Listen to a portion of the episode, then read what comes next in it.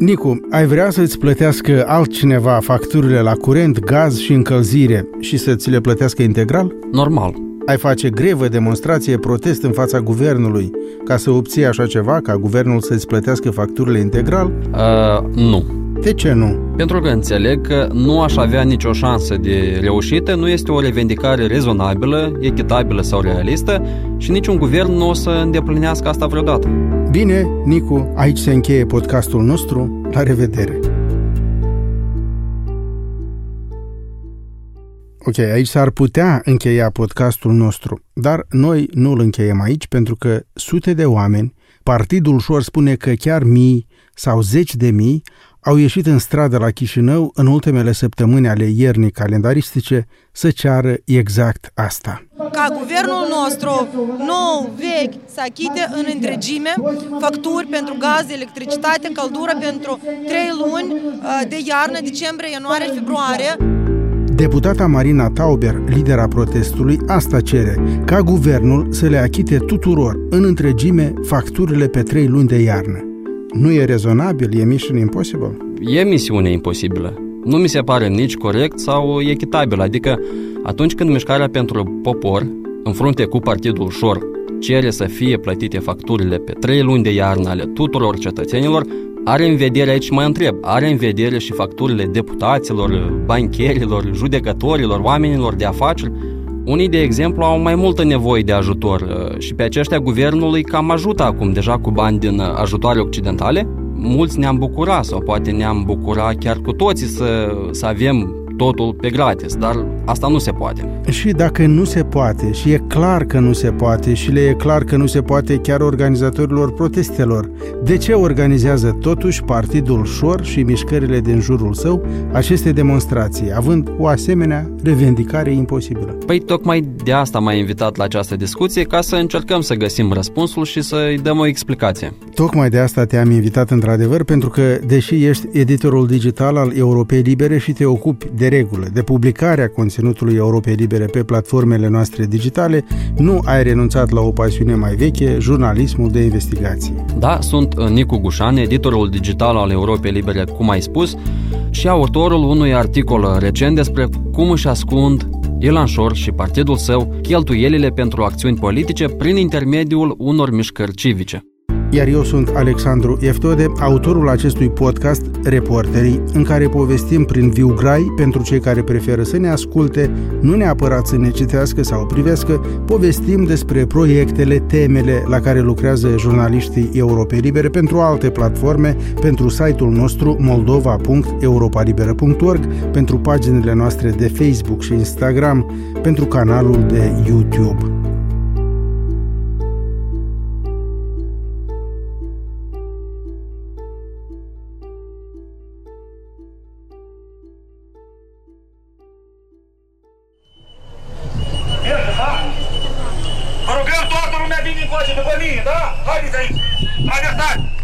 Timp de multe săptămâni toamna trecută, Partidul Șor a organizat o serie de proteste la Chișinău contra rivalilor săi, guvernarea în frunte cu PAS și președinta Maia Sandu. Războiul Rusiei contra Ucrainei a dus la explozia prețurilor la energie. Dacă ești oponentul puterii și o vrei răsturnată cu tot din adinsul, ce șansă mai bună ți se poate evi decât aceasta? Organizezi proteste, mizând pe faptul că oamenii nemulțumiți de prețurile mari o să participe masiv la demonstrații. Numai că protestele organizate de Partidul Ușor asta toamnă nu s-au soldat cu vreun asemenea rezultat – în stradă, în fața președinției și Parlamentului, nu au ieșit chiar așa de mulți oameni. Mulți dintre cei care au venit, totuși, au luat bani de la organizatori. Acest lucru a ieșit la iveală în urma unor anchete jurnalistice, dar și a unor acțiuni ale Procuraturii Anticorupție, uh, conduse de Veronica Drăgălin. După cum am comunicat anterior în presă, grupul de urmărire penală a continuat investigația și acumularea probelor. La 20 octombrie ne amintim cum uh, șefa Procuraturii Anticorupție a spus că au fost reținute 24 de persoane într-un dosar privind presupusa finanțare ilegală a Partidului Șor. Aici aș dori să menționez că ancheta a folosit informații de la jurnaliștii de investigație. Într-o serie de apartamente au fost făcute percheziții, atunci uh, s-au găsit uh, aproximativ 3 milioane jumătate de lei. Am ridicat aproximativ 20 de pungi negre Banii au fost fotografiați atunci, uh, pozele au fost făcute publice, iar procurorii au spus că aceste sume ar fi fost folosite mai ales pentru organizarea protestelor din centrul Chișinăului. Credem că această sumă de bani, aproximativ 3,5 milioane de lei, reprezintă cheltuieli săptămânale. Principala acuzație consta în faptul că banii pentru proteste veneau din partea de către grupul criminal organizat. Unui grup criminal organizat, așa cum s-au exprimat atunci procurorii. Vă mulțumesc, vă mulțumesc foarte mult. Însă, în urma acestor declarații ale procurorilor, Ilan Șor, liderul partidului care îi poartă numele, a difuzat o înregistrare din locația necunoscută unde se ascunde din 2019, se presupune că se află în Israel. Dragii друзья, добрый день. Сегодня Șor a spus în acea înregistrare că este adevărat că plătește protestatarii, я подтверждаю, что я делаю это. dar că nu a ascuns acest lucru și că nu a recurs la scheme criminale pentru a plăti oamenii. Я сказал, что я дам деньги каждому человеку на проезд на еду. sunt oameni sărmani și le dă bani de mâncare și de drum până la Chișinău pentru că majoritatea veneau la proteste din alte părți, nu erau din Chișinău. Numai că indiferent cine are dreptate, ieșirea la iveala a faptului că protestatarii primesc bani a discreditat protestele și mai mult le-a făcut să pară și mai nesincere. De ce le-a discreditat și mai mult și le-a făcut să pară și mai nesincere, cum ai zis? Existau deja asemenea bănuieli? Da, puterea politică a spus mereu că Ilan Șor, principalul suspect în dosarul numit furtul miliardului, cel care a și fost condamnat în prima instanță pentru rolul lui în devalizarea a trei bănci moldovene pe care el le controla în 2014, deci puterea politică a spus mereu că Șor a organizat protestele pentru a putea spune că ancheta împotriva sa este de fapt motivată politic. Președinta Maia Sandu și reprezentanții ai guvernării au spus că protestele sunt organizate de hoți îngrijorați de reforma justiției și lupta anticorupție. Dar guvernarea, președinta Maia Sandu, Nicu, au mai spus ceva că Șor și partidul său ar spera să destabilizeze Republica Moldova pe fundalul agresiunii rusești contra Ucrainei. Este clar că Șor și gruparea lui încearcă să prezinte acest scenariu la Moscova. Vorbind unor jurnaliști moldoveni la sfârșitul lunii septembrie, în marginea adunării generale ONU la New York, președinta Sandu a sugerat că partidul Șor a încercat și a reușit să convingă Rusia că această formațiune are capacitatea să destabilizeze situația de la Chișinău și, prin urmare, merită să fie sprijinită de Moscova. Care deja a anunțat că Partidul Șor, penalul Șor, este un uh, politician prorus. Deci putem să suspectăm că există această încercare de a vinde din partea lui Șor intenția și capacitatea de destabilizare a Republicii Moldova. O declarație făcută așadar de președinta Sandu la sfârșitul lunii septembrie, Nicu. Da, iar pe 26 octombrie, Statele Unite au anunțat sancțiuni împotriva lui Ilan Șor, partidului său, a familiei acestuia, pentru că ar fi încercat să destabilizeze situația din Republica Moldova în interesul Kremlinului. The United States Department of Treasury announced sanctions against two Moldovan oligarchs. Anunțul a fost făcut la Chișinău de ambasadorul american Kent Loxton, iar împreună cu Șor a mai fost sancționat celălalt fugar moldovean proeminent, Vladimir Plahotniuc, dar numai Șor a fost atunci acuzat de acțiuni în interesul Moscovei. Mr. Shore, his wife, Sarah Shore, the Shore Party Sancțiunile, Nico, au fost introduse de Departamentul Trezoreriei al Statelor Unite, adică Ministerul de Finanțe american, ele însemnând că lui Șor îi sunt înghețate orice active ar avea în Statele Unite, iar cei care fac afaceri cu el cu ușor, inclusiv băncile internaționale, riscă și ei sancțiuni. Da, și într-o declarație a Departamentului Trezoreriei care explică motivele sancțiunilor, se spune, între altele, că Șor ar fi primit, începând cu iunie 2022, sprijinul Federației Ruse, pentru ca partidul său să creeze tulburări politice în Republica Moldova împreună cu alți oligarhi. Șor ar fi lucrat cu entități de la Moscova pentru a deturna calea europeană a Republicii Moldova. Ok, toate acestea au făcut ca protestele să se camofilească până s-au oprit de tot, dar s-a mai întâmplat ceva atunci. Guvernul a lansat și ar fi lansat indiferent de faptul că au loc proteste sau nu au loc proteste, a lansat un program de compensații pentru populația cu venituri mici, care a fost ajutată să-și achite facturile la curent, la gaze, căldură. Sute de mii de oameni au primit compensațiile, iar mulți au primit compensații atât de mari încât uh, le-au acoperit integral majorările din facturi. Motive să mai iasă la proteste nu părea să mai aibă cineva, totul s-a terminat, destabilizarea a fost evitată.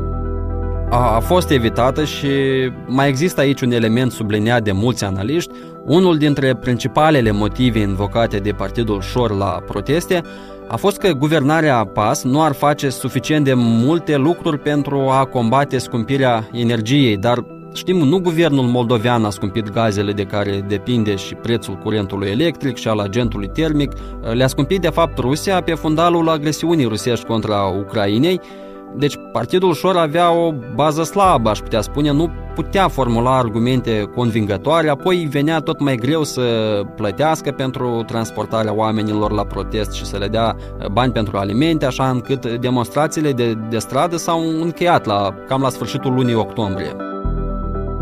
La sfârșitul lunii octombrie, protestele Partidului Șor s-au încheiat pe fundalul acestor anchete care împiedicau organizatorii să plătească participanții, iar ceva mai târziu s-a luat o măsură pentru a se preveni reizbucnirea protestelor. Comisia pentru situații excepționale a decis la 16 decembrie să suspende licența de emisie pentru șase posturi de televiziune care erau asociate cu sau controlate de Partidul Șor sau aliații săi. Și președinta Maia Sandu a motivat atunci decizia cu nevoia de a proteja spațiul informațional în fața propagandei rusești, pentru că posturile cu licențele suspendate retransmiteau canale rusești. Sandu a spus că protejarea spațiului informațional național este un pas important pentru prevenirea tentativelor de destabilizare puse la cale de persoane supuse sancțiunilor internaționale uh, și aici am citat dintr-o postare a sa de pe Facebook.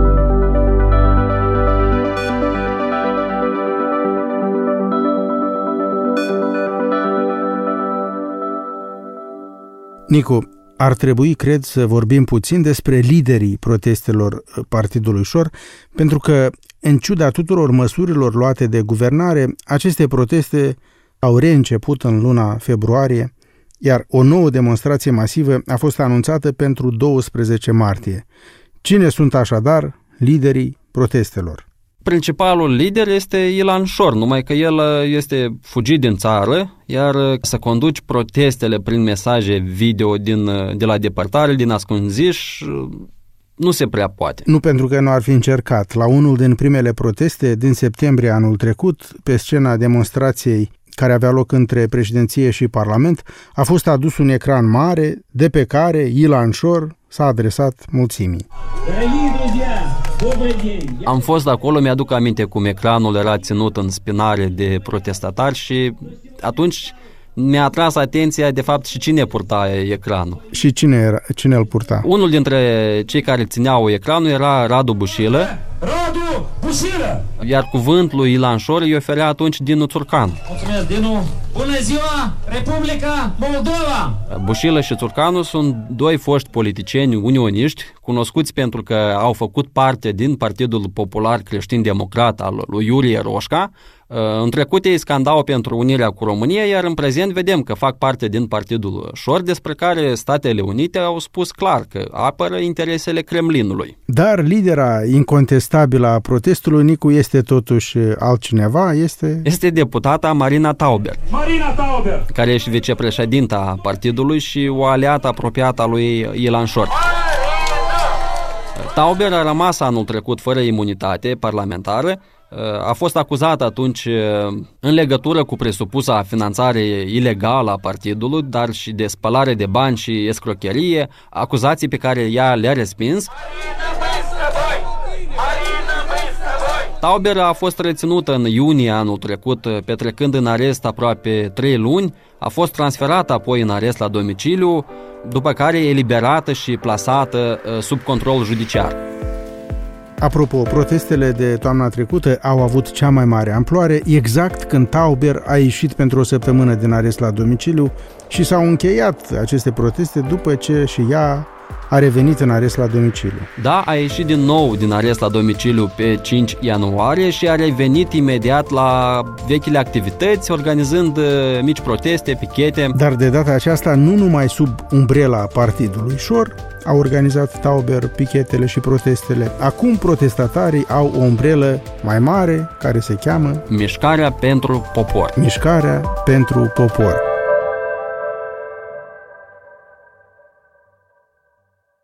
Nicu, tu ai urmărit evoluția. Cum a apărut mișcarea? A fost lansată la 3 februarie și la ce este bună ea? Bună ziua încă o dată tuturor, stimată presă, stimată... Mișcarea a fost lansată la o conferință de presă la care a apărut Partidul Șor, Partidul Pace, Uniunea Centristă și Partidul Renașterii și mai erau activiști civici. La ce este bună căutăm răspuns la această întrebare. Ba, cred că am și găsit câte ceva, dar la conferința de presă din 3 februarie, vicepreședinta Partidului Șor, Marina Tauber, a mai anunțat o campanie de colectare de semnături, o campanie care va fi creat ulterior, în câteva săptămâni, după cum am văzut, condițiile pentru organizarea unui nou protest de amploare. Conducându-ne de prevederea Constituției Republicii Moldova, potrivit că... Marina Tauber anunțase atunci o campanie de colectare a semnăturilor. pentru a obliga guvernul să plătească integral. Ideea explicată de, de ea era următoarea ca această mișcare pentru popor să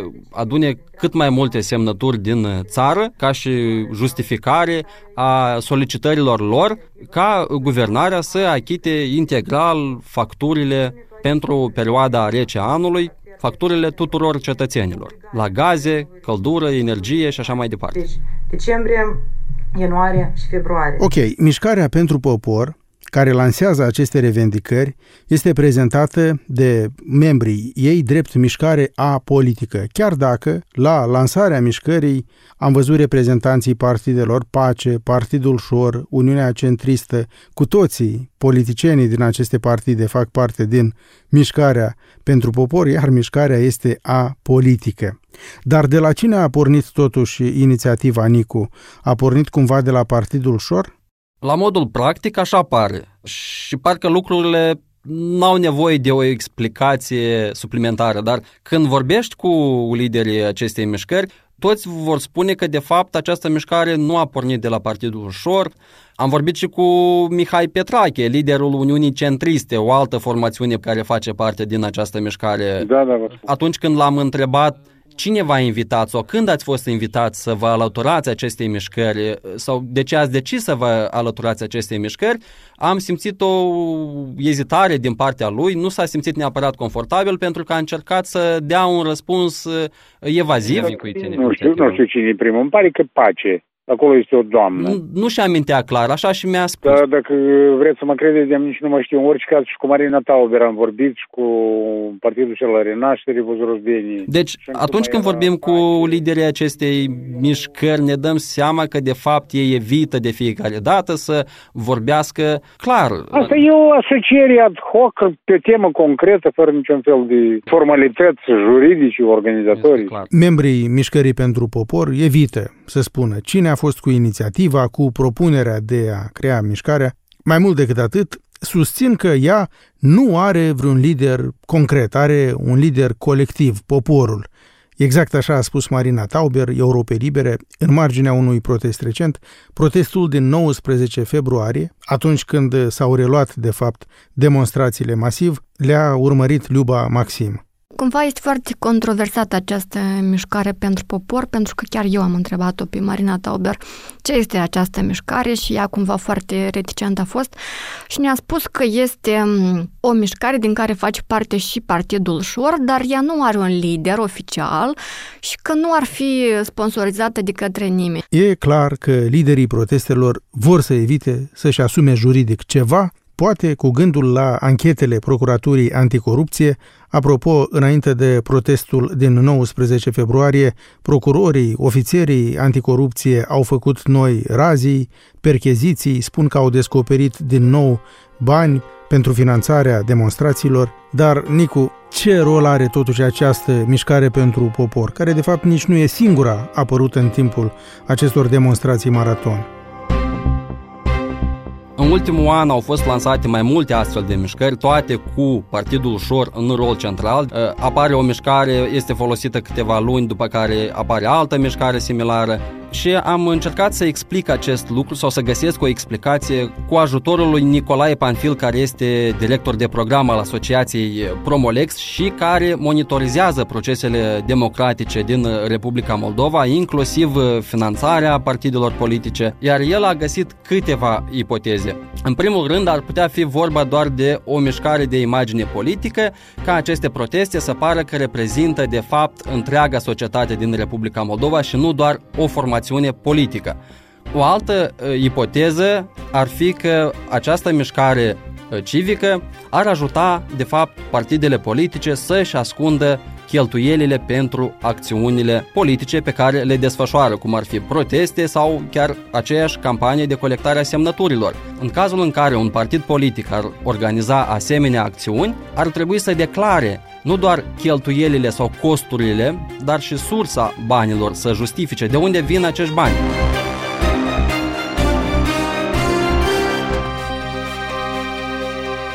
Nicu, aproape când vine să repetăm aici figura de la început în care te întrebam cât de realist este să-ți imaginezi că o să obții să-ți plătească statul facturile integral. Să spui că liderul mișcării este poporul, că mișcarea nu are conducere, pare cam din aceeași operă, mai ales când se vede cât de bine sunt organizate protestele. Deci există, au un organizator, nu este un organizator colectiv, poporul. Acest lucru se vede de fapt și pe rețelele de socializare, pe Facebook în mod special, unde rulează foarte multe reclame despre mișcarea pentru popor, dar și acțiunile pe care le organizează despre proteste, despre campania de colectare a semnăturilor. Ce este suspect privind aceste reclame și ce ne-a atras atenția uh, este faptul că toate rulează de pe pagini anonime, care nu, la prima vedere, nu au nicio legătură cu formațiunea Șor, de exemplu, sau Uniunea Centristă sau Mișcarea pentru Popor, sunt conturi anonime cu alte denumiri imposibil de găsit uh, cine administrează acele uh, pagini. Le administrează uh, poporul. Poporul, probabil poporul din uh, India, într-o explicație dată de Andrei Fornea expert uh, social media și președintele Media Point-ului, o organizație care a monitorizat mai multe campanii electorale pe rețelele de socializare, uh, spunea că aceste pagini de fapt sunt administrate din străinătate. Și aici sunt câteva lucruri uh, uh, importante de spus. În primul rând, aceste pagini la prima vedere nu au nicio legătură cu Partidul Șor sau Mișcarea pentru Popor, respectiv banii cheltuiți pentru aceste reclame nu vor fi declarați nicăieri. A doua chestie importantă de spus este că, așa cum explica și Andrei Fornea, aceste pagini care rulează reclame politice trebuie să bifeze atunci când pun o reclamă politică pe Facebook, trebuie să bifeze că este o reclamă politică, respectiv să declare iarăși banii, să declare care formațiune sau care partid politic rulează aceste reclame, ori o mișcare civică, așa zisă apolitică, deci Facebook-ul nu va obliga pagina respectivă să declare uh, toate aceste lucruri. Cu alte cuvinte, Nicu, niște politicieni și partide deghizați în mișcare civică pot ocoli și restricțiile puse de Facebook publicității politice, uh, dar și legislația moldoveană care obligă partidele să asigure transparența veniturilor și cheltuielilor pentru genul ăsta de acțiuni. Legislația moldoveană, dar și sancțiunile Statelor Unite care obligă companiile americane să întrerupă și să suspende orice tranzacție financiară cu oamenii care sunt supuși sancțiunilor americane cu formațiunile politice și așa, așa mai departe. Ori noi la începutul podcastului am amintit că Ilan Shore și partidul său sunt supuși unor sancțiuni americane, respectiv Facebook-ul oficial nu ar putea să ia bani direct de la Ilan Shore sau de la partidul Shore. Iarăși un moment pe care partidul, uh, vedem, îl ocolește foarte ușor și se bucură în continuare de publicitate pe Facebook fără nicio restricție. Nicu, dar de ce se reiau demonstrațiile antiguvernamentale acum? Greu de spus. Iarna s-a încheiat, guvernul a cam compensat facturile la energie cu bani din ajutoare occidentale, le-a compensat nu pentru toți, ci pentru cei mai vulnerabili. Prețurile pentru energie au mai scăzut, iar pus în această lumină revendicarea protestatarilor ca guvernul să achite integral facturile pentru perioada rece anului pare și mai bizară. Și atunci, Nicu, ce explicație rămâne? Că e o încercare de destabilizare în interesul Moscovei? Ar fi probabil în interesul Moscovei să destabilizeze Republica Moldova, măcar pentru a pune presiune pe Ucraina, unde se pare că Rusia nu a reușit eh, ce a vrut în plan militar. Președintele ucrainean eh, Volodymyr Zelensky a și spus că țara sa a interceptat un asemenea plan al Moscovei că l-a pus la dispoziția autorităților moldovene, iar la Chișinău, președinta Maia Sandu a spus și ea că planul este cunoscut, că autoritățile moldovene au acționat deja pentru a-l zădărnici. Mai mult, un oficial ucrainean, anume șeful principalului directorat de informații de la Ministerul Apărării al Ucrainei, Budanov, a spus într-un interviu pentru Vocea Americii la sfârșitul lunii februarie că în urma unor măsuri luate după semnalarea planului rusesc, efortul Moscovei de destabilizare în Republica Moldova a devenit imposibil. Nu, як бачите, поки що їм це не вдалося. Și la întrebarea repetată a reporterului, oficialul ucrainean a insistat că seria de măsuri care au fost și sunt luate Скажімо так, застосований цілий ряд fac заходів. eforturile Rusiei imposibile, iar planul a ieșuat în fașă. Зазнають краху. Ну, вони вже і зазнали частково. Ще в зародиші, як то кажуть. Și atunci, dacă planul a ieșuat în fașă, de ce mai face proteste Partidul Șor, inclusiv demonstrația anunțată pe 12 martie? Putem presupune că fie se acționează dintr-un fel de inerție, fie pur și simplu din nevoie de supraviețuire politică, aș spune. Explică. Toamna trecută, fostul guvern a inițiat lichidarea Partidului Șor. Ne aducem aminte, Ministerul Justiției de atunci a cerut curții constituționale să declare Partidul Șor neconstituțional, ceea ce practic duce la dizolvarea formațiunii.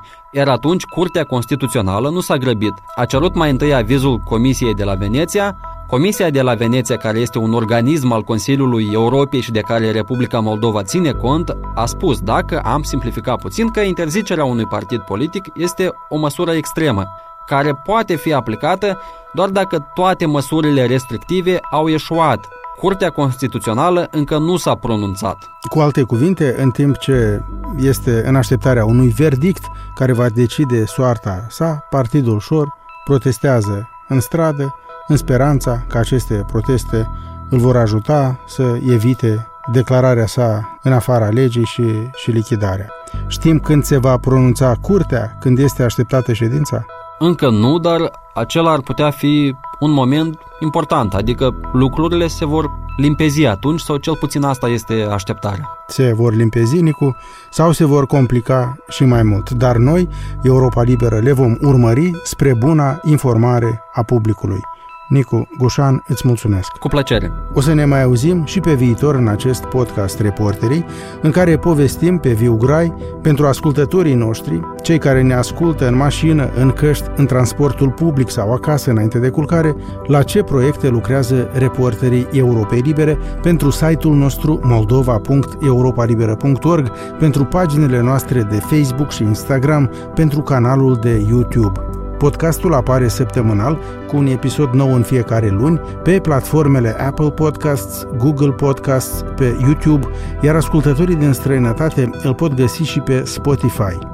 Tot pe aceste platforme, apropo, se difuzează toate celelalte podcasturi ale Europei Libere, dincolo de știri, în care jurnalistul Alexandru Canțâr explică și pune în context principalele știri ale săptămânii, împreună cu doi dintre cei mai cunoscuți analiști de la Chișinău, Nicolae Negru și Igor Boțan. Mai avem În Esență, un podcast în care Eugen Urușciuc și invitații săi iau o singură temă majoră a actualității și o examinează în cele mai mici detalii, intră în miezul problemei dar și laboratorul social, în care Victoria Coroban ia, în cuvintele sale, mostre de societate și le examinează la microfon sau, cu alte cuvinte, se uită la cele mai importante schimbări prin care trece societatea moldoveană.